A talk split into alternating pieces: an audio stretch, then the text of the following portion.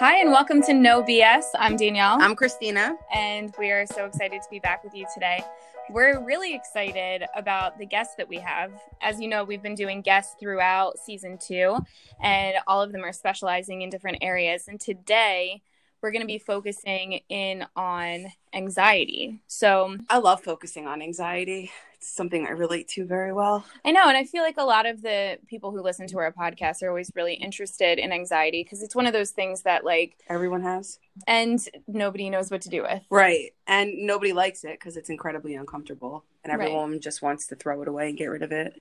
Right. So, our guest today is Jordan, and he's going to be talking to us a little bit about his specialty with anxiety and um, some of the alternative methods that he used to treat it. So, welcome, Jordan.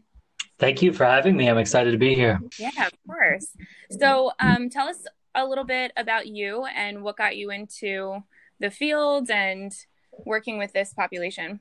You know, I never have a good answer to that question, like how I ended up here. I don't really know. It wasn't like a, I just kind of thought it'd be cool to do like a master's psychology program because I liked psychology. And then I did it and just kind of started doing counseling. And I don't remember like a conscious decision when I was like, oh, I just, I really want to do this. So maybe there was, and I just don't remember it, but I just kind of like was always fascinated by psychology, started studying the field, um, got into the field. And when I first graduated, I did a few years in substance abuse while I was getting licensed, fully licensed. And that was when I first started to get exposed to evidence based treatments like CBT. So started mm-hmm. to learn a little bit about that then. And then moved into out of substance abuse and doing just kind of like community mental health work and just continued to learn more about CBT interventions there. And I really got interested in anxiety at this point, uh, probably during substance abuse, because you see so many patients coming in who you could tell are dealing with like a comorbid anxiety uh, issue that's probably like not diagnosed. And it's kind of hard to diagnose if someone was just you know using heavy substances and is coming off and you don't know what's withdrawal but you still saw it a lot. You can't help but start to wonder like well is this are these substances one way of coping with the anxiety? And if we really want to help them get over the substances do we also need to really help them get over the anxiety as well too. Um, and oftentimes that was like not treated at all outside of just psychiatric medication. It just wasn't even talked about. So that's when i first started to get experience um, or just building my awareness of anxiety and how prevalent it is. And then i really got into it more. I would say that wasn't a conscious decision either.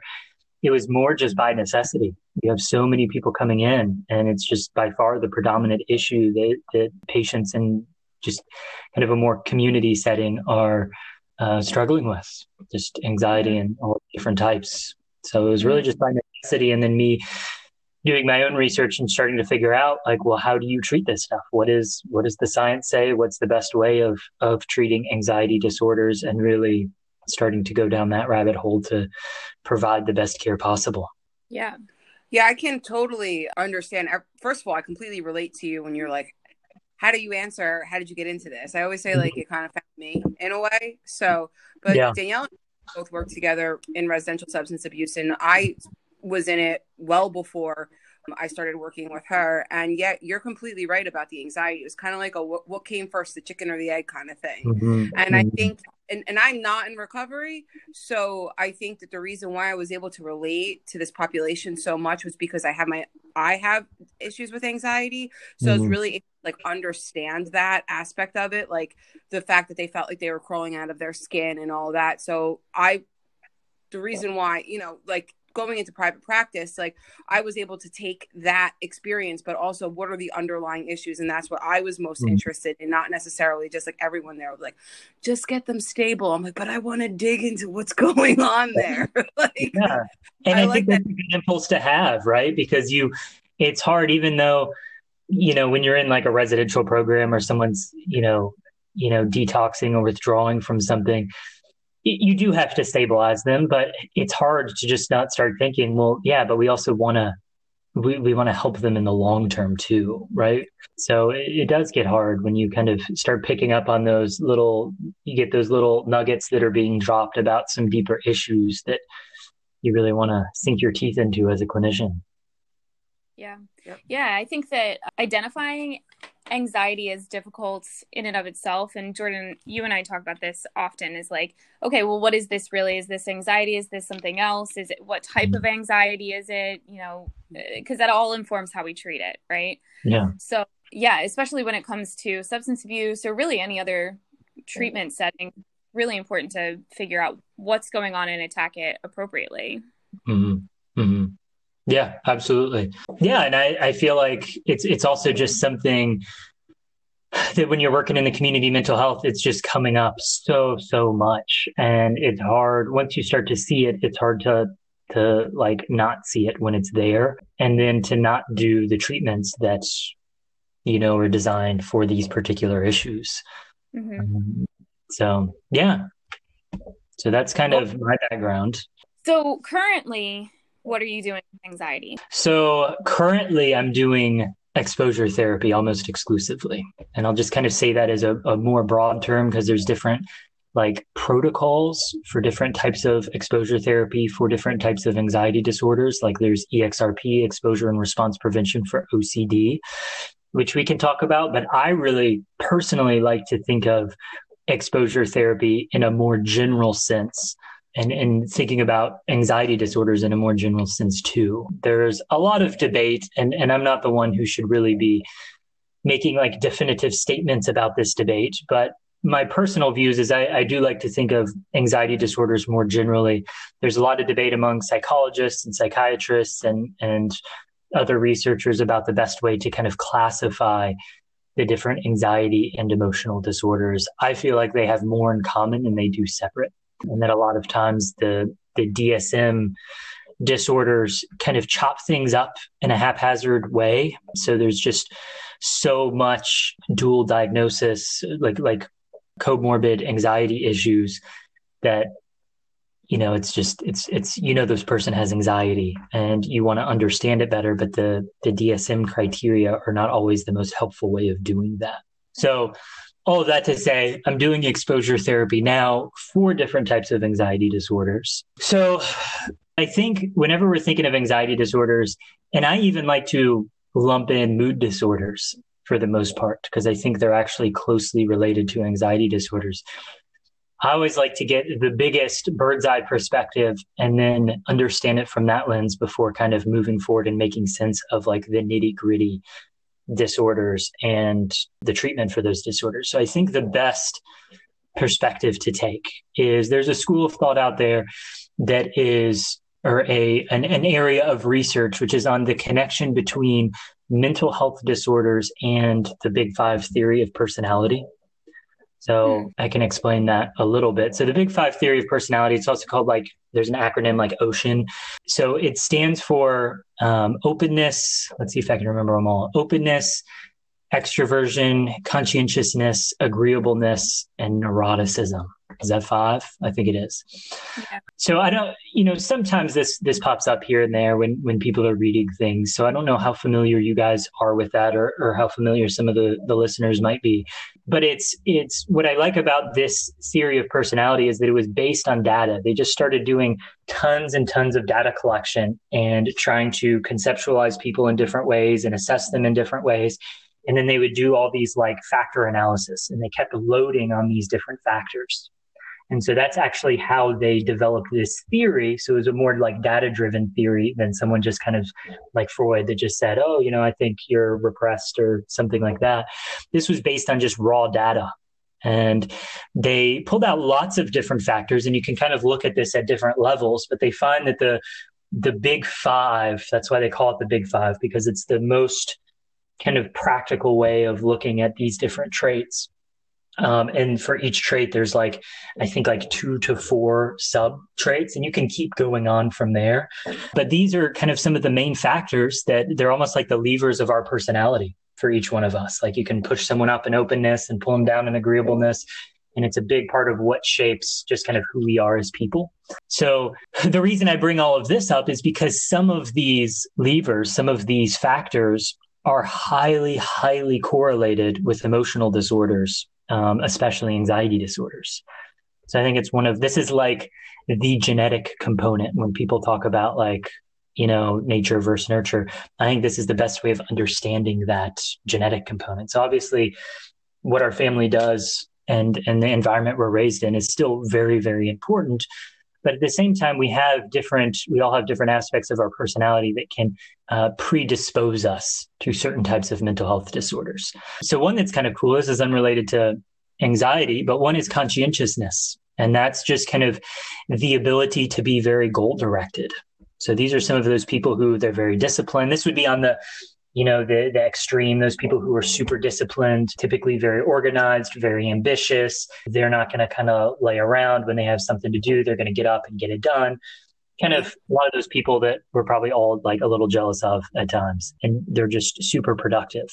But all of these different all of these different factors are on like a bell curve right? So it's not like categorical like you either are or you aren't uh, most of us are kind of clustered around the center. And then as you get further out to the tails, you have kind of a fewer people that are closer to the extremes.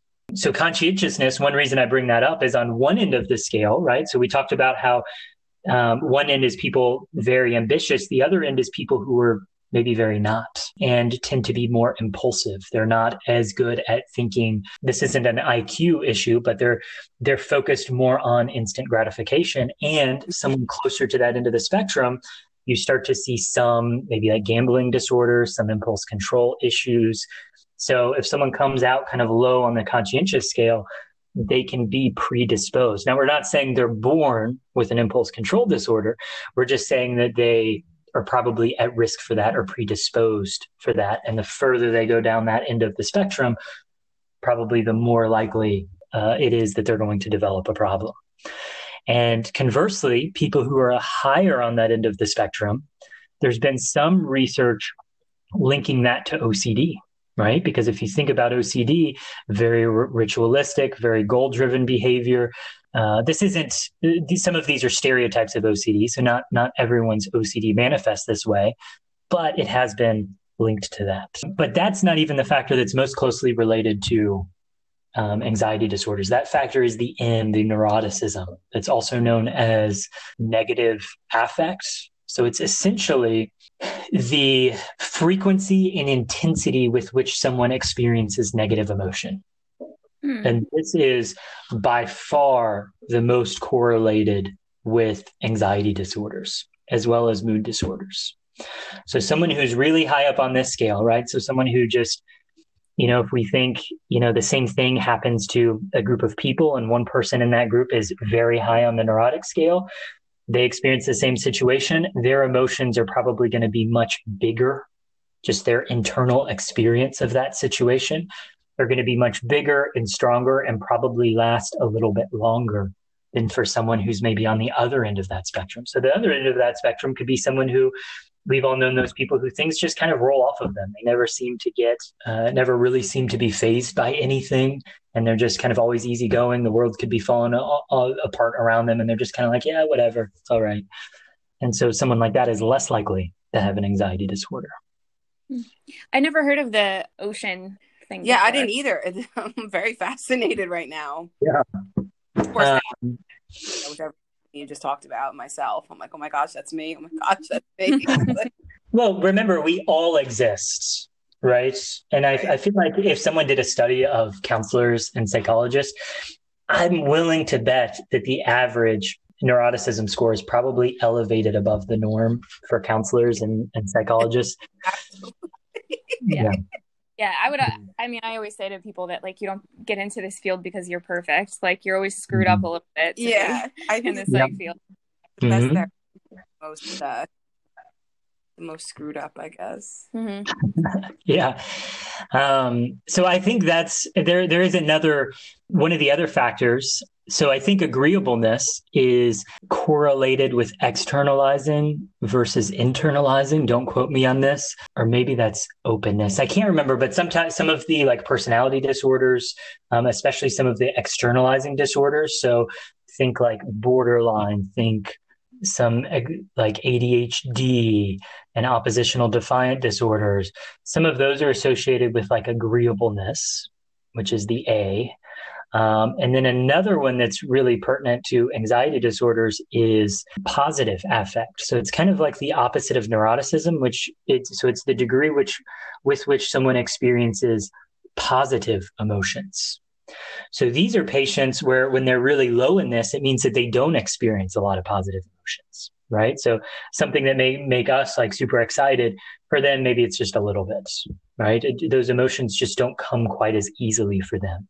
These are people who are most likely to develop chronic depression and issues like that where they just the the kind of natural natural reward that we get from doing things isn't quite as much. Like a good example is danielle when you were telling me earlier about you know kind of redesigning the loft upstairs right? Like that was it's fun. It's exciting to think about. I'm sure you're looking forward to continuing to work on it. Someone mm-hmm. really low in positive affect may do that but it's just kind of eh, for yeah. Yeah. Right? Um, so some of the like a, a really common template could be someone really low in positive affect, really high in neuroticism. And then you're seeing someone who's probably very likely to develop like GAD, social anxiety. So GAD being like a generalized kind of like a worry disease almost. And then also just kind of being depressed and starting to just withdraw and isolate, which is, I think, a common presentation that we see in a lot of patients. Mm-hmm. So, t- explain like, because uh, like all really fascinating, but explain like um how you use this to inform your anxiety treatment. Like, are you focusing in on these different pieces of personality and trying to like push and pull um, those areas? No, I, I feel like it's it's fun to talk about and i think it's a helpful way of looking at it from a theoretical perspective. I don't know it's sometimes I, I do think about it with certain patients but i don't know how much it actually informs the treatment. There's a lot of research being done on does exposure therapy change? There there was a lot of people who thought that these were just kind of unchangeable things unchangeable aspects of our personality. There is some research showing that cbt and exposure therapy can change some of these, uh, like some of our scores in these particular domains. But I don't think it would go from someone who's high in neuroticism isn't going to swing to being very low in neuroticism. They're, we're probably just trying to pull them down a little bit. Um, but here's here's the interesting piece someone high in neuroticism, right? I was talking about how that probably predisposes them to having anxiety disorders. But being high in neuroticism is not the disorder yet. That's not an anxiety disorder. It's close. It's a, a factor that can contribute to it. But where it goes from being just a personality tendency to becoming an anxiety disorder is based on how we start uh, our response to those emotions, right? So if someone's having big and frequent emotions, then it's really the anxiety disorder starts when they develop habits of trying to get rid of or avoid those emotions in the first place and the triggers that cause those emotions in the first place. Mm-hmm. That's, and, and even then, that's not technically an anxiety disorder. Then that avoidance would have to go to causing impairment in their life to some degree or causing them a lot of distress.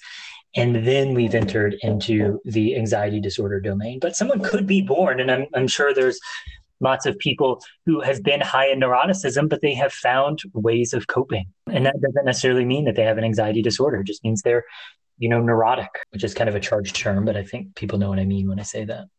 So, yeah, just real quick sidebar to our listeners. Mm-hmm.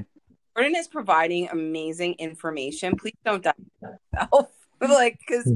if i'm sitting here identifying with the things that he's saying i'm like i'm sure other people are too yeah. so yes i just want to let you know like this is he's providing information uh it's it's very broad in a lot of senses so don't diagnose yourself unless you can identify and perhaps you would have to seek your own therapy to make sure. So this is not for self-diagnosis. Yes, see a professional. Um, and that just emphasizes further that these the big five, if you're high or low in these different domains, does not mean that you have a mental health problem in the first place. We're just talking about certain personality and genetic factors that predispose someone to having these types of, of disorders.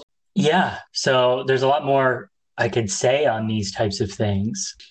but it really comes down to so so treatment really comes down to this is where we can start talking about um, exposure therapy if we look at someone who's high in neuroticism right they just they tend to have bigger emotions and more frequent negative emotions than the average person. That's not a bad thing.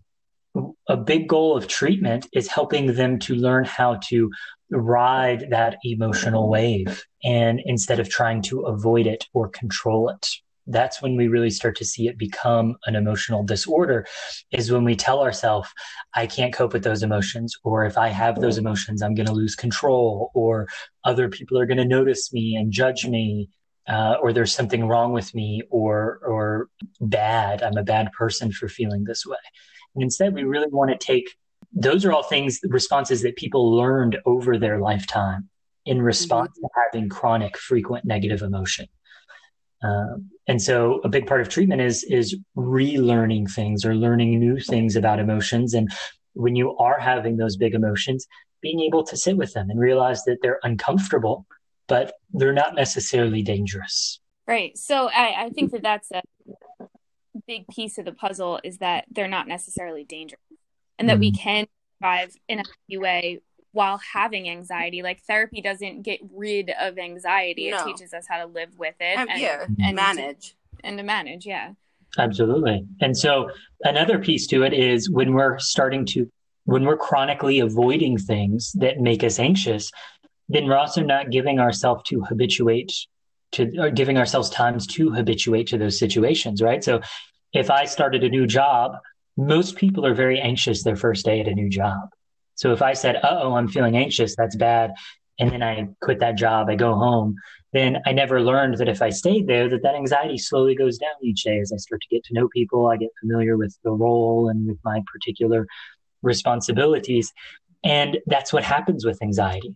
So that's just another one of those bridges that goes from having uh, being predisposed to having an anxiety disorder to developing one right is is when we start to just avoid those types of situations well that causes me anxiety so i'm not going to face it i'm not going to go there right too and and also it's normalizing like and danielle and i have talked about this i do this all the time in when i treat people like normalizing those situations where your anxiety will naturally be elevated and, mm-hmm. and telling yourself right. that it's okay like you start a new job you're going to be anxious no matter how confident you feel in the work that you're doing you're going to be anxious. Whether whether you have an anxiety disorder or not that that elevation of anxiety will happen.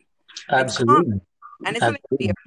but like you said it becomes problematic when someone's avoiding say getting a new job because they don't want to experience that. And that's where it can become problematic when you're not moving through i, I like to say moving through that those feelings and learn yeah. how to manage because you're holding yourself back Right. And you, and you actually bring up a, another really good point, which is that even though we're talking about neuroticism and having more frequent and more intense emotions, there's a reason that we all experience these negative emotions in the first place. Um, and that's because these emotions are beneficial. They exist for a reason. Um, I'll often tell patients that uh, to imagine what would happen if you didn't have any physical pain. And at, at, first glance, it may seem that would be great, right? It would be wonderful. But this actually happens to stroke patients where they lose feeling in, in an arm or a limb and they'll lean up against a hot stove and then look over and realize that they've, you know, have third degree burns on their hands. Um, or imagine if, if you're, you had a ruptured appendix and you just didn't feel it at all, right? Then your body's just, you know, being filled with infection and you would just drop dead. So even though physical pain is isn't pleasant and it's uncomfortable, it is necessary for life. And the same is true for emotional pain. Emotional pain is there to tell us when things are going wrong, when we're in danger, and there can be false alarms. So essentially, it's just that uh, people high in neuroticism they tend to just have a lower threshold for those danger alarms being triggered, where other people might have a higher threshold it would take a lot for those yeah, emotions. That kind of goes really back go to the evolutionary component of like, like I always use the analogy of someone walking across the street. Like you need anxiety, you need fear because mm-hmm. if you go to cross the street and you don't have either of those things, you just walk out into traffic and you'll probably get hit by a car and die. Mm-hmm. Where if you do have some anxiety, you do have some fear, then you're going to be a little bit more cautious. Look both ways. You know, wait until the road is clear mm-hmm. and then cross the street safely. Mm-hmm. Yeah. If neuroticism was a wholly bad thing, then it, it would have been weeded out by natural selection. Right. Yeah. Now I'm down, I'm getting into topics that you know I'm I'm I'm not a an evolutionary biologist, so I may sound like an idiot to someone who's well versed in that. But essentially, these negative emotions exist because they have benefited us for survival. Now, they may not always feel good, but they exist for a reason. And another analogy I use with patients is imagine you're in an office building working and there's a fire and the fire alarm goes off, but the fire alarm plays like calming piano music, right? You may just ignore it you may kind of enjoy it and just sit back and relax, right? There's a reason that fire alarms are obnoxious and annoying, right? They've got the flashing lights, they've got the loud siren, and that's because they're they're motivating you to get out of the building and to stay safe. And it could be a false alarm. Um, but it's trying to alert you to potential or, or very real danger that's what our anxiety is doing and what our fear and panic is doing is it's there it's like a fire alarm built into our brain and our body trying to alert us to things. And if it felt good, then we right. wouldn't listen to it. Right.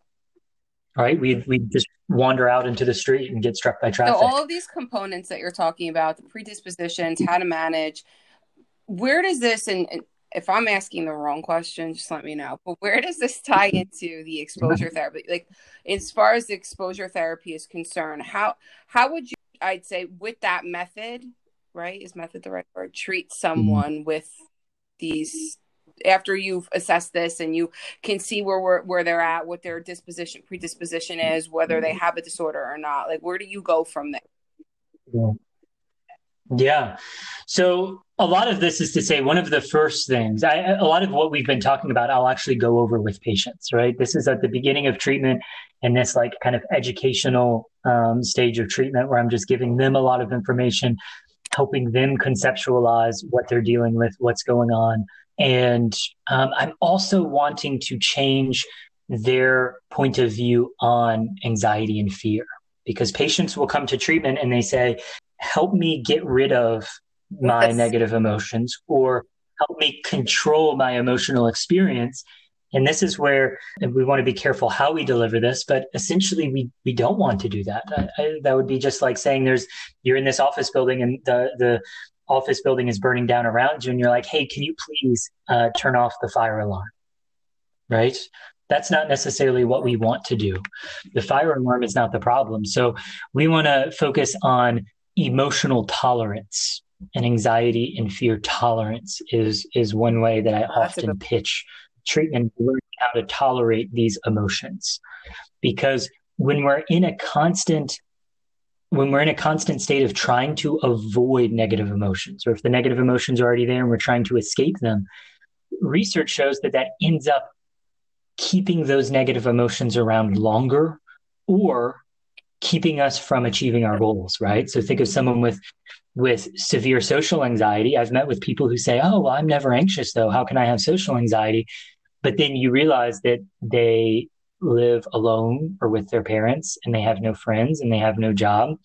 Um, not because there's anything wrong with their personality or their ability, but because they avoid social situations so much that they don't ever feel social anxiety, but they're avoiding situations that would trigger that.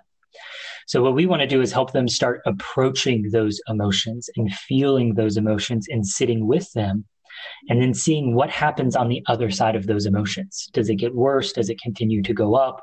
Does it become unbearable? Do you lose control? Or maybe do those emotions start coming down? And maybe the situation wasn't as as bad or as dangerous as as your anxiety initially told you that it was and you can start to think oh sometimes my anxiety has a false alarm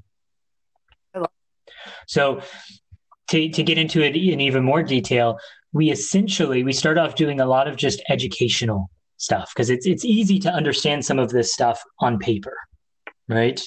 Um, and so that's a good place to start. But then we want to start moving into doing things differently instead of just understanding things differently. So that's kind of like the difference between if I was trying to teach someone how to swing a golf club, I could show them YouTube videos, I could model it for myself, and on paper they may be able to pass a test on you know the right stance and and what the goals are and and the the correct movement and swing but that doesn't mean that they're any better at actually swinging a golf club right? So the first part of treatment is kind of watching those those youtube examples on how to swing a golf club which is that educational component. We want them to understand their disorder on paper but then the second part of treatment and the the active ingredient in treatment is doing things differently and doing it differently most of the time a lot for a, a, kind of like a short period of time. So instead of being in therapy for years, you'd be in therapy for weeks or months, depending on what's going on. So this is where these are called exposure. So when I use the the phrase exposure therapy, it's called exposure because we're exposing patients to those things that they're afraid of we're exposing them to those fears. So, one, it is a shorter term therapy, right? Because they're coming in for a specific social phobia or whatever, a specific fear or anxiety, yeah. not just a generalized anxiety, right? Am I am I following that yeah. correctly? Yeah. Okay. Spot so on. my mm-hmm. next question is what type of person would be appropriate for that or can it be anybody that might be appropriate for that because I work with people long term on their anxiety with very similar um w- methods that mm-hmm. to that that to the exposure just that learning to manage the anxiety what is there a specific type of person or no it's it's pretty much anxiety disorders in general so there are a few exceptions but i would say for the most part exposure therapy if, if you're dealing with anxiety an, an anxiety disorder exposure therapy is is is usually one of the most kind of one of the more faster acting forms of treatment um, because it's very real. It's it's very yeah. up in your face. It kind of forces you to to rethink things because you're. It's essentially about moving into situations you would normally avoid and seeing if all those fears that your anxiety disorder is telling you is going to come true seeing if they happen. Yeah when i work when i work uh, with kids and do exposure type things not necessarily full exposures i always frame it as an experiment and i think that that's a an appropriate mm. way of looking at this is like well we're testing an outcome so we're it's an experiment. Yeah. I mean, we have our our hypothesis mm-hmm. and we move through it. Like, well, I think that this horrible thing is going to happen. Okay, well, let's try it. What if it does? Right. Yeah, absolutely. I think an experiment is there's in like some of the research there's arguments about the difference between like an exposure and a behavioral experiment but I, I do think especially presenting it to patients pitching it as an experiment is a really good way of of pitching it because that is where we're essentially taking what their anxiety is telling them and then we're finding ways the exposure really needs to be catered towards testing out their particular fears. And that's where it sounds easy on paper but being able to really identify what those specific fears are and then thinking of clever ways of actually testing those fears out it can get really tricky at times it's not always clear cut. Yeah. So, how would somebody know if this is appropriate for them? What are some like signs or like experiences that somebody might have that you would suggest that they look deeper into this? Well, I think exposure can be good for everyone. Uh, I know that during my training, and I think you may have done this, I think you were doing this as well too, Danielle, but um, during some of the training that we've done, having us approaching things that we normally avoid. So I'm thinking, I'm speaking of exposure therapy now, not as much as like a specific like psychological protocol, but more a general principle in life, which is anytime we have something that we're afraid of and we move towards it, um, to kind of test out to see how accurate that fear is. Now, obviously, there's times when we should be anxious about things. We talked about like the first day of work, a degree of anxiety about that is normal, right? But as you stay there, you see that the anxiety goes down. If you were out hiking in the woods and a bear, you know, ran out in front of you, I wouldn't tell that person like, okay, well, let's, you know, let's approach the bear hmm. and, and, you know, because that's something that's dangerous, right? The anxiety is, is telling us something very beneficial there. But in other areas where we're not sure if the danger is present, the, the way that our, our, um, uh, anxiety might be telling us that it is, then moving towards that fear and testing it out. So that can be things like I don't know, really anything that can be getting in the way. So a common one that a lot of people experience is is uh, a degree of social anxiety is very normal.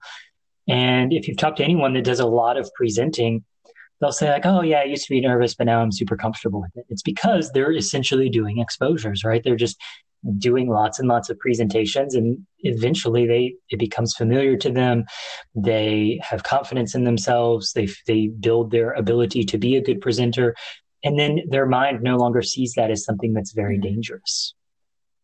Now, sometimes patients, there, there are patients who will come in and they say, but I do lots of presentation, but I still have debilitating social anxiety. Why is that? Why is my social anxiety not going away?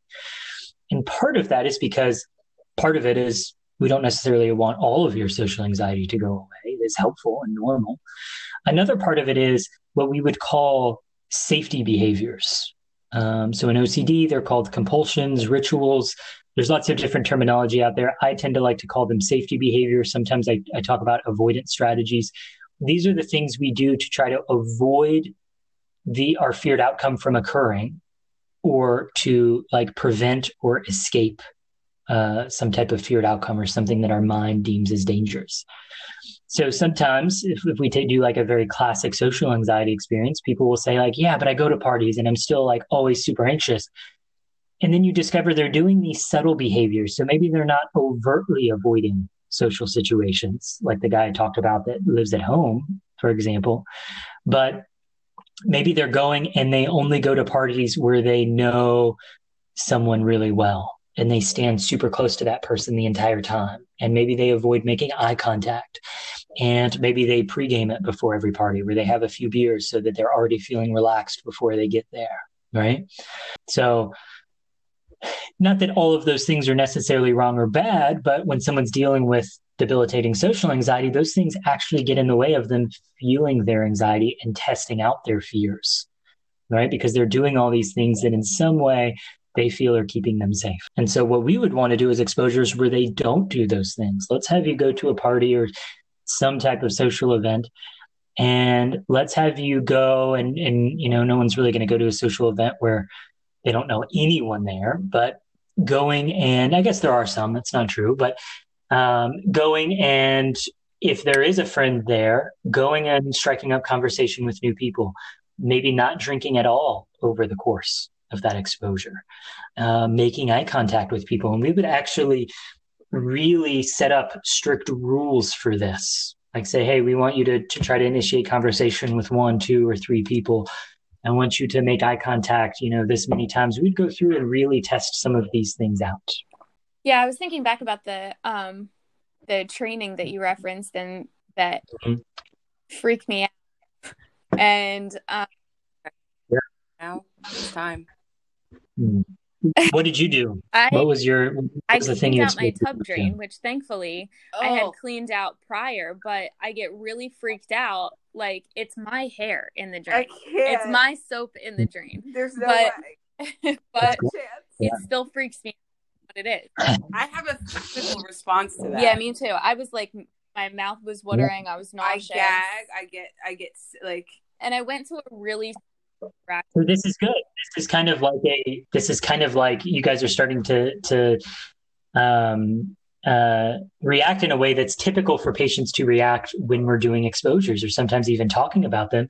And what I'd say, if, if this was like a formal exposure and you guys were like playing patient, I was playing therapist, we would identify all those physical sensations and we would sit with those too right? You're gagging. Sometimes patients gag. Sometimes patients gag to the point where they vomit, and we sit with all of those things. I mean, we would let them clean up the vomit, but um, all those things are super uncomfortable and unpleasant. No one wants to do them. But when we have a debilitating disorder, these are the things we kind of have to start to approach and sit with. And oh, I gagged and it was miserable, but you know, it actually wasn't that bad, or I was able to do it. I could tolerate it. Or the more I did it, then all of a sudden I noticed my gag response wasn't that bad. Right. So these are silly examples, right? We can go through our life with like, you know, making other people clean out our drain or just avoiding it in some way. These aren't things that I'm guessing have like impaired y'all's ability to function and like go to work and have meaningful relationships. But if it did become that debilitating, then that's exactly the type of thing we'd have to do. That's so interesting. Something so simple like that. Like I'm like well, nauseous right now just thinking about doing it, and I'm like, I'll just mm-hmm. continue to dump liquid plumber down there and pretend like that doesn't. There's nothing down. There. The thing is, though, clients who are going through exposure therapy, it's not just because they can't clean out the tub drain. Right. You know, it's a culmination of a lot of little things that are impeding their functioning or they're going to like great lengths to avoid. Right. Where like life would just be so much simpler and more functional if they didn't have to experience this stuff or had a higher tolerance for this stuff. Yeah. Exactly. It all comes down to that functional piece. Or if someone is functioning, and remember, um, I, I really want to make this clear functioning is not categorical categorical. It's not black or white. It definitely is a spectrum. So sometimes when when i talk about like um, a, like impairment and functioning with patients they're like but i am functioning which is true. Um, if they're able to you know we see this come up a lot with people dealing with like alcohol or uh, substance dependence like well i do have a job. I, I you know i am able to do these things. But we're looking are there areas of your life that you're dissatisfied with because of your anxiety and fear. And that's how we want to look at it. Sure, there's people who are very successful in certain domains of their life that have a raging anxiety disorder, right? So it doesn't mean we can't be successful in certain areas. We're talking about, and sometimes people aren't impaired in any area, but they're just, they're dealing with a significant amount of distress on a daily yeah. basis. And that's impairment as well, too. This um, so it really this comes, of the um, the case that we saw in one of our trainings with Rafael Nadal. He, I played tennis through school, and um, he was always like mm-hmm. my tennis hero. I loved him, and yeah, yeah, for the first time too. ever during that training, I learned that he has active OCD and is like this amazing mm-hmm. tennis star. You played tennis we could say, and I would I would be careful to say he definitely has it, but there's a lot of indicators showing that like he's doing. There's lots of footage of him, maybe not a lot, but there's there's footage of him doing things that definitely look like rituals in OCD. Um, and you know what? Maybe if we sat down and we had a candid discussion, maybe he's like, "Yeah, I do these things, but it really doesn't get in the way. Like I do feel compelled to do them, but it really doesn't get in the way of my well-being. And then maybe would say okay maybe he would be like on that ocd spectrum but it hasn't crossed over into the like the disorder mm. yet. Um, maybe maybe it won't. Uh, some people are able to find ways and they cope and it's kind of there but it never quite crosses that threshold. Or maybe we sit down with him and he's stressed out and anxious all the time and miserable and he does have ocd and so i could see either case being true and just because he's obviously very successful as a tennis player doesn't mean that this still wouldn't be impairing or causing him significant distress on a daily basis just because he's an outstanding right and i star. think that that's one of the important things to note is that on the surface people can appear to be successful and healthy and functioning well but you don't actually yeah. know and the individual might not realize at first how dysfunctional and disturbing some of their experiences are because they've been habituating and and working to avoid the uh, anxiety the discomfort for so long mm-hmm. yeah they don't necessarily see how much just like the example i gave of someone with social anxiety they're not feeling social anxiety on a daily basis because they've isolated themselves to essentially their home and, and minimize their social contact. So they're not having social anxiety, but they're not reaching their potential that in their goals as a person, right? Having meaningful relationships, dating, developing a career, and all of those things that um, would be important for them. And and this is not to say those are the things that are important for everybody, although they typically are, but this is where we really look at how is this disorder getting in the way of this person's particular mm-hmm. goals in life. Yeah. That's where all the, you know, you guys have a background in, in substance abuse as well. That's where all the the change happens, right? Is when we connect what person what someone's goals in life are and the things that they want to be doing with how the disorder is keeping them from reaching those goals. Just like that's true in, in, substance abuse treatment, we do that with anxiety treatment as well too. How is this getting in the way of mm-hmm. your life? Because as the patient really not motivated to do the work, it's it's it's hard work. It's it's scary. If someone said, "Hey, Jordan, I'm going to put you in a closet. and I'm going to throw a big ass spider in there, and you got to stay in there for an hour," I'm not going to be motivated to do that, right?